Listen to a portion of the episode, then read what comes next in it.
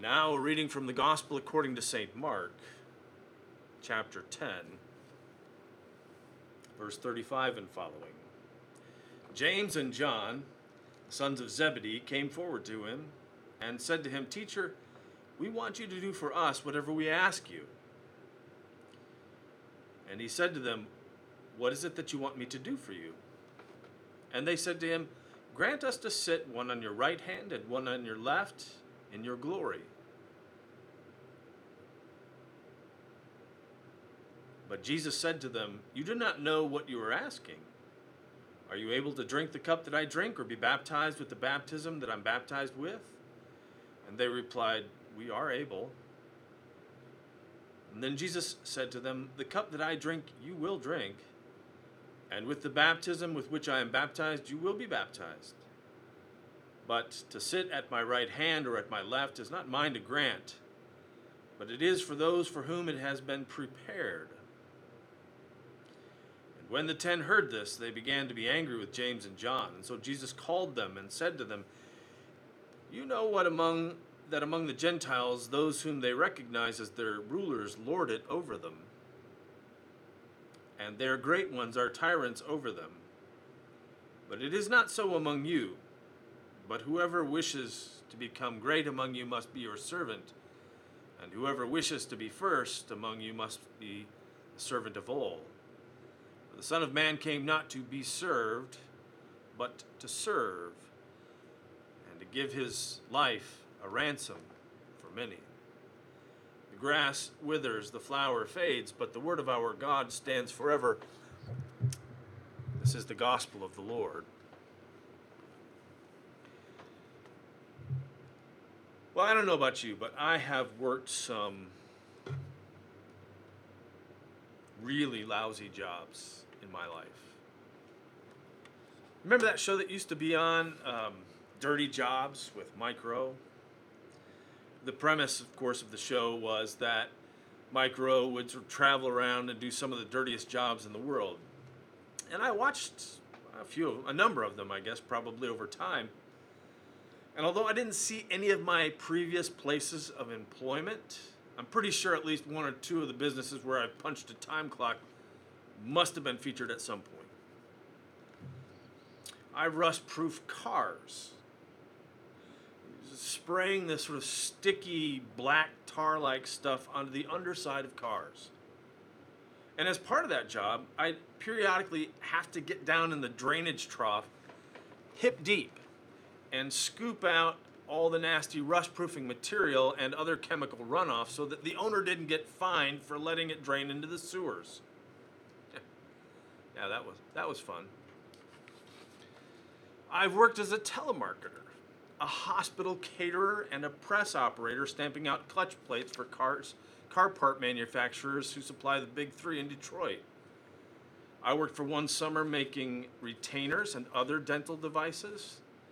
I've worked at a bread factory, a flooring manufacturer, and a medical device plant.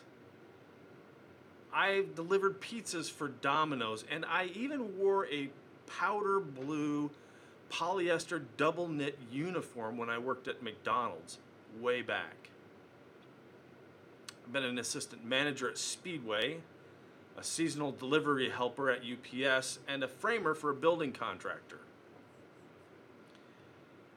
I managed a youth basketball league, worked as a janitor, assembled fishing lures, and sold Cutco knives. I've done all kinds of really interesting jobs. One of, one of my favorite commercials of all time still makes me laugh. It was, it was for the job site monster.com years ago. And if you saw it, you probably remember it. It's, it's, it's shot in black and white, and it features a parade of sort of fatalistic looking young kids, about 7 to 11 years old. And they're all looking into the camera and talking about their future plans. And one says, When I grow up, I want to file all day. Another says, I, I want to claw my way up to middle management, be replaced on a whim. I want to have a brown nose. I want to be a yes man, yes woman, yes sir, coming sir, anything for a raise, sir. When I grow up, I want to be underappreciated. And a little girl says, I want to be paid less for doing the same job. And another little girl says, I want sunshine blown up my dress. And then the, the, the screen goes black and, and words pop up. What did you want to be? Now, I, the point I'm trying to make isn't that doing dirty jobs or less glamorous jobs are somehow beneath our dignity or, or, or that there's something that talented people shouldn't ever be saddled with doing. Because if Buddhism teaches us anything, it's that there's meaning to be found even in the simplest and least glamorous tasks. No, the, the, the point is that though we should never consider any work beneath us, we have to be honest, I mean, just as a matter of simple social observation, about the fact that almost no one grows up wanting to rust proof cars or climb the vocational ladder to telemarketer. Turns out children don't actually aspire to the prospect of clawing their way up to middle management. Now, we live in a culture that values money and power and beauty. And if you want to get ahead in this world, our culture is quick to let you know just who you need to be, what kind of a job you need to have, and how much money you should possess in your bank account. And when you get the right m- amount of it, it's quick to tell us just what kind of makeup or facial we need to possess in order to be able to keep hold of all that money. I mean, we know what occupying the top rungs of the socioeconomic ladder look like. We see it on TV. We know what kind of cars you're supposed to drive, what kinds of watches you ought to wear, what kind of double oak cask strength bourbon you should keep in your liquor cabinet, where you're supposed to go on vacation. We know what you're supposed to look like, how smooth your skin's supposed to be, how good your breath should smell. But Disney's taught us how little girls are supposed to look, and Marvel's taught us how little boys are supposed to want to look. We've gotten the message. I mean, we, we, we know what winners look like large and in charge. According to our culture, a meaningful life must include not just excellences, but excellences that everybody recognizes as worth possessing. I mean, outside the state fair, for example, being the best pickle canner isn't going to bring you the kind of acclaim that our culture believes is worth pursuing. Though that might once have been a way to earn social capital, it is no longer the case. No, we know what prestige looks like. And apparently, James and John in our gospel this morning have gotten the memo themselves. They, they bought the age old belief about what it means to get ahead in life. And so they come to Jesus and they ask if, you know, when he comes into his glory, whether maybe they can have seats on the 50 yard line. See, of course, there's a flaw in their plan, isn't there? Because unfortunately for them, it's not immediately apparent from where they stand, but it's there nonetheless. In fact, they might not they, they, they might be forgiven for not understanding their error at all because it cuts against the grain so much. Now, I'm not saying that they're entirely dim. They know enough to know that this Jesus guy is going places. They've heard the rumblings about Messiah at the edges of people's conversations. They, they know that the Jesus super train's about to leave the station. The problem is that they believe it's going in a completely different direction from where Jesus seems to be heading, which, as we pointed out last week, is on the way to Jerusalem and a particularly gruesome reckoning with an executioner. someone who has his own dirty job, but who operates with a federal pension. Now, James and John think they know, but they show by their question that they really don't have a clue what Jesus is about. So, our gospel this morning comes right after what is regularly called the third passion prediction, which is to say, the third of those passages in the gospel that talk about Jesus' imminent betrayal into the hands of his enemies. Now, three times in Mark, Jesus says he's going to die and be raised again. Three times the disciples demonstrate that they don't get at all what he's talking about. Today's text is the third time the disciples demonstrate that they just don't understand what's at the heart of Jesus' ministry. But as Rolf Jacobson suggests, perhaps passion prediction isn't the best way to understand what Jesus does in telling about his impending death. Jacobson argues that we would do better to understand these occasions as interpretations of messianic identity or or, or, or announcements of messianic mission, since to talk about them as a prediction is to imply that the most important issue is whether or not they came true, which really is not the most interesting question. The most interesting question is what does being a Messiah, when Jesus does it, what does it even look like? Because what the disciples demonstrate they don't understand about Jesus' mission has less to do with whether or not it will come true, but what it might mean if it does come true. Now, what do I mean? Simply this the disciples asked to have important positions alongside the new Messiah to be included in all the grand happenings after Jesus comes into his glory. They assume they know exactly what that glory will look like, that they don't grasp Jesus is going to be killed as a common criminal demonstrates that they don't really comprehend what kind of glory Jesus is going to come into. It's a kind of glory that, to which no one aspires. Mark shows us that the disciples are laboring under the common misperception that still plagues popular understandings of the meaning of life. That in order for a life to be consequential, for it to achieve the kind of prestige we tend to think defines meaningful lives, but then there has to be some kind of power and, and, and, and success. There must be fame and beauty and money. There must be appropriate seats at the right hand and the left hand of the seat of power. See, the expectation is that the Messiah's glory will look like a life worth slapping up on a billboard, worth singing heroic ballads about, worth holding up as an example to all ambitious young people who, whose motivation in life it is to conquer the world.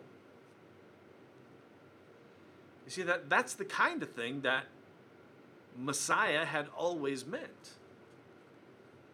Messianic glory was political, military glory, the kind won at the end of a sword, and then maintained with ruthlessness when necessary.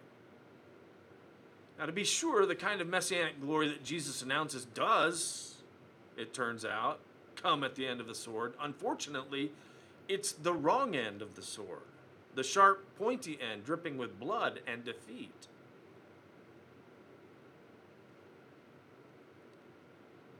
But to be honest, we're, we're not that different today. I mean, the way the world is currently situated, people tend to think recognition and success come from some amazing aptitude or from an especially vigilant attention to detail. Beautiful, intelligent, successful. I mean, that's, that's the message that gets pounded into us day after day. And it's, it's a hard one not to buy. Heck, even the church often buys that same exact message. I mean, even congregations know what true glory looks like, don't they? big, important, swarming with new people, in particular those folks between the desirable ages of 25 and 49 with children and business cards that describe professional jobs. Small, irrelevant, marginal. These, these we can ignore. I mean, who needs failure anyway? Unfortunately, Jesus isn't singing from the same hymn book the rest of us are. I just wish he'd get with the program. Always flying in the face of conventional wisdom, Jesus redefines success downward. Small, irrelevant, marginal. See, that's precisely the kind of raw material Jesus seeks out to establish this new reign of God. You know that among the Gentiles, those whom they recognize as their rulers lord it over them, but and their great ones are tyrants over them, but it is not so among you. But whoever wishes to become great among you must be your servant. Not helpful. Popular Christianity promises a Jesus who wants to be our pal. Uh, a Jesus who doesn't want us to be inconvenienced. A Jesus whose real concern is that all our biases are continually reconfirmed for us. A Jesus who knows what true glory looks like.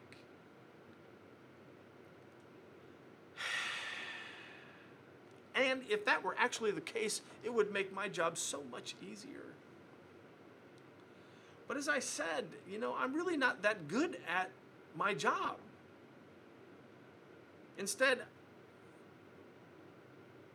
all I can manage to figure out how to give you is a Jesus who seeks out the small, the irrelevant, and the marginal. I mean, I'm only skilled enough to show up on Sunday mornings with a Jesus who thinks that glory looks like losing, sacrificing, dying on behalf of those everybody else is walking away from all the time. See, apparently, the whole idea of glory needs a refresh if we're going to be true to the life that Jesus describes. In Graham Greene's great novel, The Power and the Glory, the main character is this guy who's a whiskey priest. He goes unnamed throughout the book.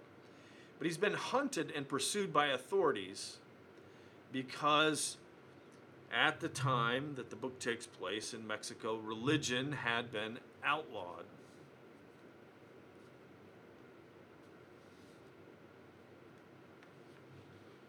And this whiskey priest finally, wearily, hears the confession of the man he knows is soon going to betray him to the authorities. Now, after hearing this guy's confession, the alcoholic priest thinks tiredly, it was for this world that Christ had died. The more evil you saw and heard about, the greater glory lay around the death. It was too easy to die for what was good or beautiful for home or children or a civilization. It needed a God to die for the half hearted and the corrupt.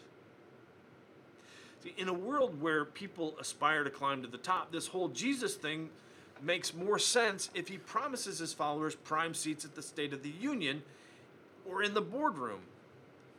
But when James and John ask for those seats, when Jesus finally secures the glory that everybody's certain he must be aiming at, he just rubs his eyes slowly and just sort of shakes his head.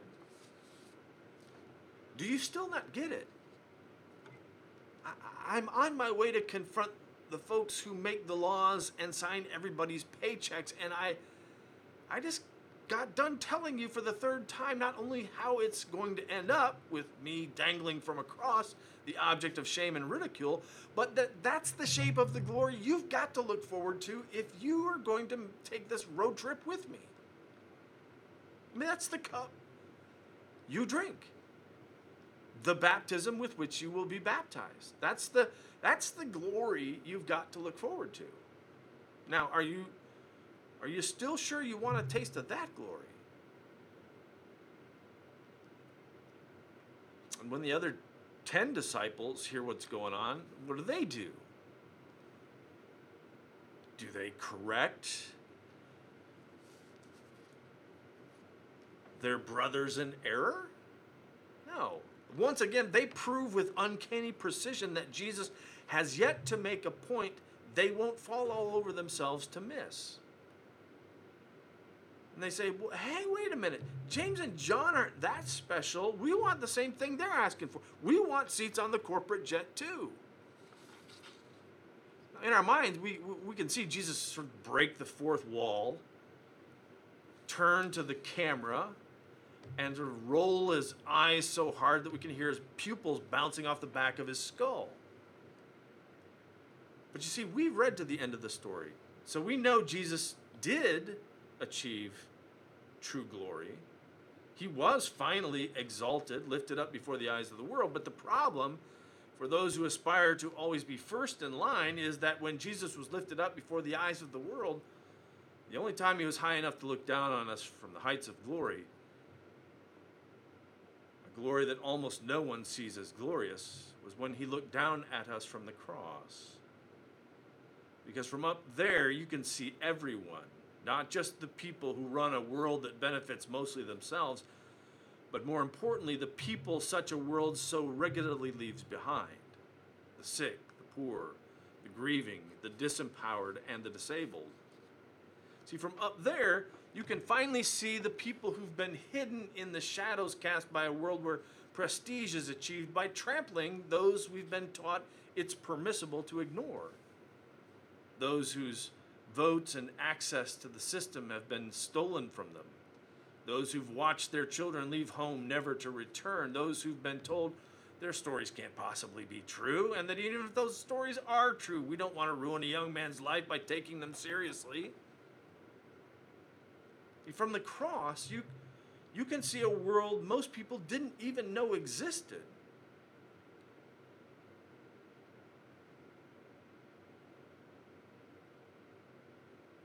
But that's okay. Because the way God sees things, that world, the one with all those people who are so easily forgotten, that world presents to us a Jesus who knows the true meaning of glory.